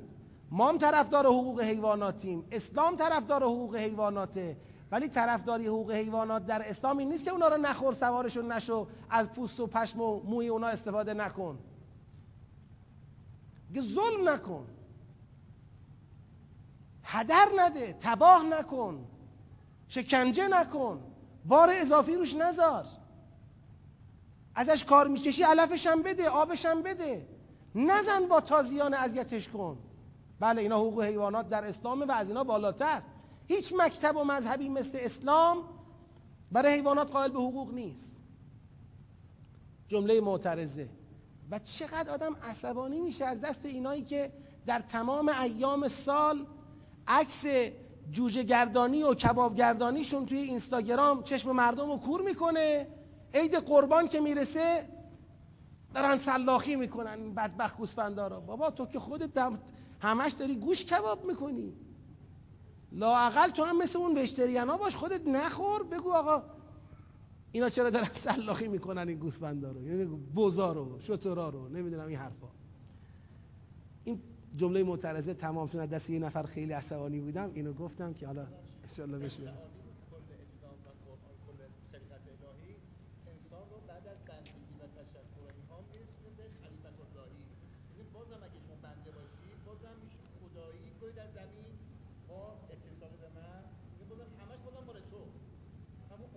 نه به اون شکل به یک شکل الهی که آقا تو خلیفه بلا میشه خدای روی زمین همه اینها برای توی که تو مدیریت کنی جانشین خدا روی زمین در هر زمان یه نفر بیشتر نیست. یک نفر. بقیه در, در واقع اگرم سهمی دارن از آینه تمام نمای خدا بودن در اطاعت از خلیفت الله دارن. خب؟ چون این مسئله یه اشتباه رایجیه به همه ما گفته شده که می‌تونید بشید خلیفت الله اینجوری نیست. انی جاعل فی الارض یه نفر میشه جانشین خدا بقیه هم از او اطاعت کنن. اطاعت اینها از او این برای اینا مقامه برای اینا درجه است. اما بله اینکه اگر شما به مقام بندگی رسیدی فهمیدی که عالم را خدا مسخر تو کرده تا تو بنده خدا بشوی به این مقام که می‌رسی حالا خدا چه می‌کنه؟ میگه شدی بنده من؟ از این عالم بهره نبر. خدا میگه چرا بنده من هستی؟ از عالمم بهره ببر نوش جانت. و حرف منو گوش کن. این حرفی که تو سوره نحل خواهد گفت اون حرفه که خدا می‌خواد ما گوش بدیم اون چیه؟ می‌خواد بگه ببین من همه چیز را برای تو مسخر کردم که تو بنده من بشی. بنده من شدی؟ حالا احسان کن. حالا ایتا القربا کن. حالا دنبال عدالت باش. حالا فقط نگو من بخورم. فقط تو نیستی. حالا مسئله طبقات رو در جامعه بفهم. نگو خدا ما رو بهرهمند کرده اونو بهرهمند نکرده می‌خواست اونم بهرهمند اینجوری نگو. وظیفت رو بفهم. اونی که دادم دستت امانت مال منه. اینطوری نیستش که اگه دادم دست تو یعنی تو را در استفاده از اون مطلق آزاد گذاشتم. تو باید اراده منو اجرا بکنی. بنده منی. من اونی که دادم به تو هنوز مال خودمه چون تو هم مال خودمی. این مسئله دنبال میشه. ولی این نیستش که حالا تو شدی بنده من حالا دیگه برو بچر. نه چریدن نداریم. دنیا جای چریدن تو نیست. برو بخور. نه اینطوری برو بخور. استفاده کن بهرهمند باش. اما نه به شکل حیوانات. حیوانات برای تو هن. حیوانات رو نمیشه معیار قرار داد. اما تو برای منی. تو عبدی. ببین من چی می‌خوام ازت؟ اونو بکن. اون کار انجام بده. و اینو خدا قشنگ نرم نرم تو سوره داره جلو می‌بره. طبق به طبق سطح به سطح داره جا میندازه. تو این سیاق چی رو جا انداخت؟ حرف رو تمام کنیم. تو این سیاق خدا اینو جا انداخت. کل سیاق رو من بخوام جمع بندی کنم. استدلالی است در جهت نفی شرک بگید ربوبی. با روی کرد نفی ناشکری. روی کرده این. بلا اصل بحث استدلالی است در جهت نفی شرک ربوبی. روی کردش مسئله نفی ناشکریه. این کلیت بحث. یه عنوان بخوام بدم همینو میدم. استدلال احتجاج در مقابل شرک ربوبی. اما این احتجاج و استدلال رو میگن بازش کن. اگه بگن بازش کن میگم بله. خداوند اومده با دو تا سیری که فعلا من دو تاشو تشخیص میدم. یه بار اومده گفته ببین انعام ببین نباتات ببین جمادات ببین آب ببین همه را مسخر تو کردم. ببین همه را به سمت تو جهت دادم. همه لکم لکم لکم لکم لکم. پس بفهم که تو تو این نظام خلقت جایگاه ویژه ای داری و اینا عبس در خدمت تو نیست. پس تو کسی را غیر من با من شریک بگید نکن. منم که این کارا رو کردم برات. هدفی داشتم این کارا رو کردم. ببین چی می‌خوام بهت بگم. گوش کن پس به من. پس نگاهت به دهن من باشه. ببین من چی می‌خوام بهت بگم. علکی من کار نکردم. یه آیه ها ببینید ما انسان ها مثل بقیه مخلوقات تو زمین نیستیم. ما گرفتار راز بقا نیستیم. یه روز گوسفندا ما رو بخورن یه روز ما اونا رو. یه روز گرگا به ما حمله کنن یه روز ما به گرگا. اینجوری نیستیم ما. ما با آسمون در جنگ باشیم. با زمین ما. اصلا خلقت به سمت ماست. نقطه کانونیش ماییم. همه را به سمت ما جهت داده. پس ما به جای اینکه فکر کنیم یه حیوانی هستیم روی زمین حالا هوشمندتر از بقیه باید بفهمیم هدفی هستیم برای این خلقت. و این هدف خودش یک قایتی داره. اینکه ما نقطه کانون خلقتیم یه قایتی برش هست. اون قایت عبودیته اون قایت نفی شرکه اون قایت تقوای الهی چشم. چند رو تمام کنم؟ این سیر اول سیر دوم. انسان هدایت اجباری نیست. اینو پایان ولانعام خلقه ها گفته. انسان نگاه آیبین را باز کن. اینو بعد از هوالذیه یعنی در زیل هوالذی اول سه بار گفته. تفکر در آیات عقل و تذکر.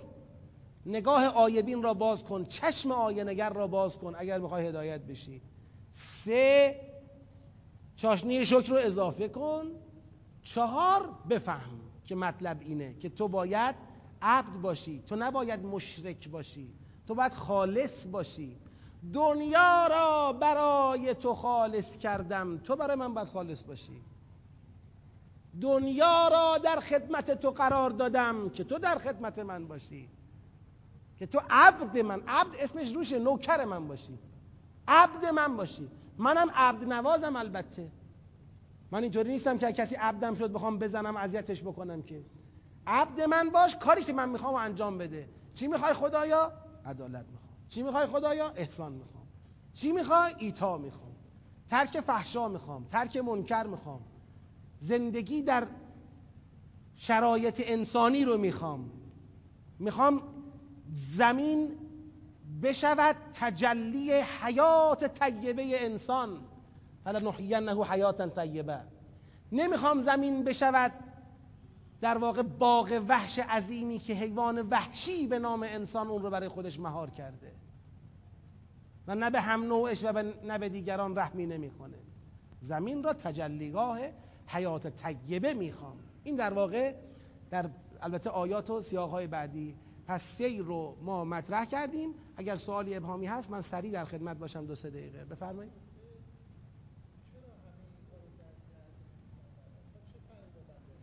خب دیگه اراده اوه. از نظر قابلیت ها که فرق انسان با بقیه روشنه. انسان را در واقع مجهز کرده به عالی ترین رتبه عقل در حد ممکنات. عقل شعور فهم به انسان یه درک اینجوری داده و به لحاظ اینکه انسان را حامل امانتی کرده به نام روح الهی و نفخت فیه من روحی. تا او بشود جلوه ای در حد ممکنات بشود جلوه ای از واجب الوجود. تو فاز ممکنش ولی. بشه آینه تمام نما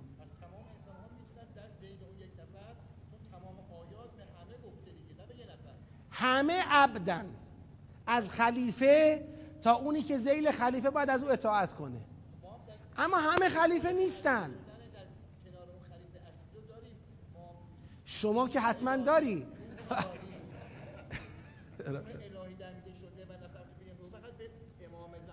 بله قربونت برم. من که نگفتم نفخت و فیه من روحی یک نفره. من که نگفتم مقام عبودیت یک نفره. میگم خلافت اللهی مال یک نفره. شما اسم خلافت اللهی را فکر نکن همه قرار خلیفت الله بشین. یه نفر خلیفت الله میشه. بقیه عبدالله میشن روح الله دارن به مقامات بالا می‌رسن. اما در سایه اطاعت از خلیفت الله. اصلا بحث خلافت یه بحث اجتماعیه. الان پیغمبر گرامی اسلام از دنیا رفتن همه می‌تونن خلیفت الرسول باشن؟ اصلا خلیفه که یه نفره دیگه. لذا خدا در قرآن فرموده انی جاعل فی الارض خلیفتا. چرا؟ چرا؟ به خاطر اینکه ملائکه می‌دونن بحث خلافت بحث قدرته. و انسان وقتی طمع قدرت بهش بیاد ممکنه فساد کنه. ممکنه خون بریزه. انسان ممکنه به خاطر طمع خون ریزی بکنه. چرا حالا ملائکه این سابقه در ذهنشون بود؟ چون ملائکه دیده بودن.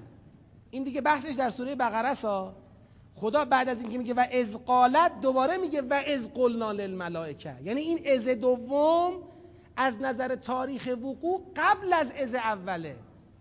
وسط از اول میگه ببین می‌دونید چرا ملائکه به خدا گفتن خدایا اینو می‌خوای بذاری که فساد می‌کنه خون میریزه؟ چون ملائکه دیده بودن که آدم به طمع شجره خلد از اطاعت خدا چه شد؟ خارج شد. لا تقرب هذه الشجره. اون شجره چی بود؟ شجره خلد بود. نزدیک نشید. ولی شیطان تونست فریبش داد و او از اطاعت خدا خارج شد. لذا ملائکه با مشاهده این سابقه جنبندی کردن. گفتن خدایا این آدم که ما دیدیم این اگر بخواد خلیفه بشه خونم میریزه. این اگر بخواد بشه خلیفه فسادم می‌کنه. که خداوند گفت من یه چیزی می‌دونم شما نمی‌دونید. اون چی بود؟ اون این بود که این آدم بعد از تخلف و حبوط شروع کرد به توبه. توبهش چی بود؟ فتلقا آدم من ربهی کلمات. از بالا این از پایینه. از بالا چی؟ و علم آدم اسما کلها. سیصد سال آدم تربیت شد رو زمین. اومد بالا اومد بالا اومد بالا اومد بالا اومد بالا رسید به عرش. اینو خدا می‌دید و اونا نمی‌دیدن. خدا می‌دونست و اونا نمی‌دونستن. لذا خدا گفت این قصهش فرق می‌کنه. مسیر رو طی کرده و آماده خلافته. و خداوند حضرت رو به خلافت مبعوثش کرد و به رسالت. خلاص حقیر فهمم اینه که مسئله خلافت اللهی مسئله یک نفر در هر زمان است و سایرین تحت اطاعت خلیفت الله هند. اما مسئله عبدالله بودن مسئله برخوردار از روح الهی بودن اینا همه در جای خودش. برای همه انسان ها ثابته از اینکه طول کشید یک رو بیشتر از وقت معهود عذرخواهی می‌کنم بازم تعمل خواهید فرمود انشاءالله تا جلسه آینده. اگر سوال ابهامی بود پاسخ خواهیم داد. جهت تعجیل در فرج پرشکوه مولامون و صاحبمون امام زمان علیه السلام. شادی قلب نازنین اون حضرت سلامتی وجود مقدسش صلوات ختم بفرمایید. اللهم صل علی محمد و آل محمد و عجل.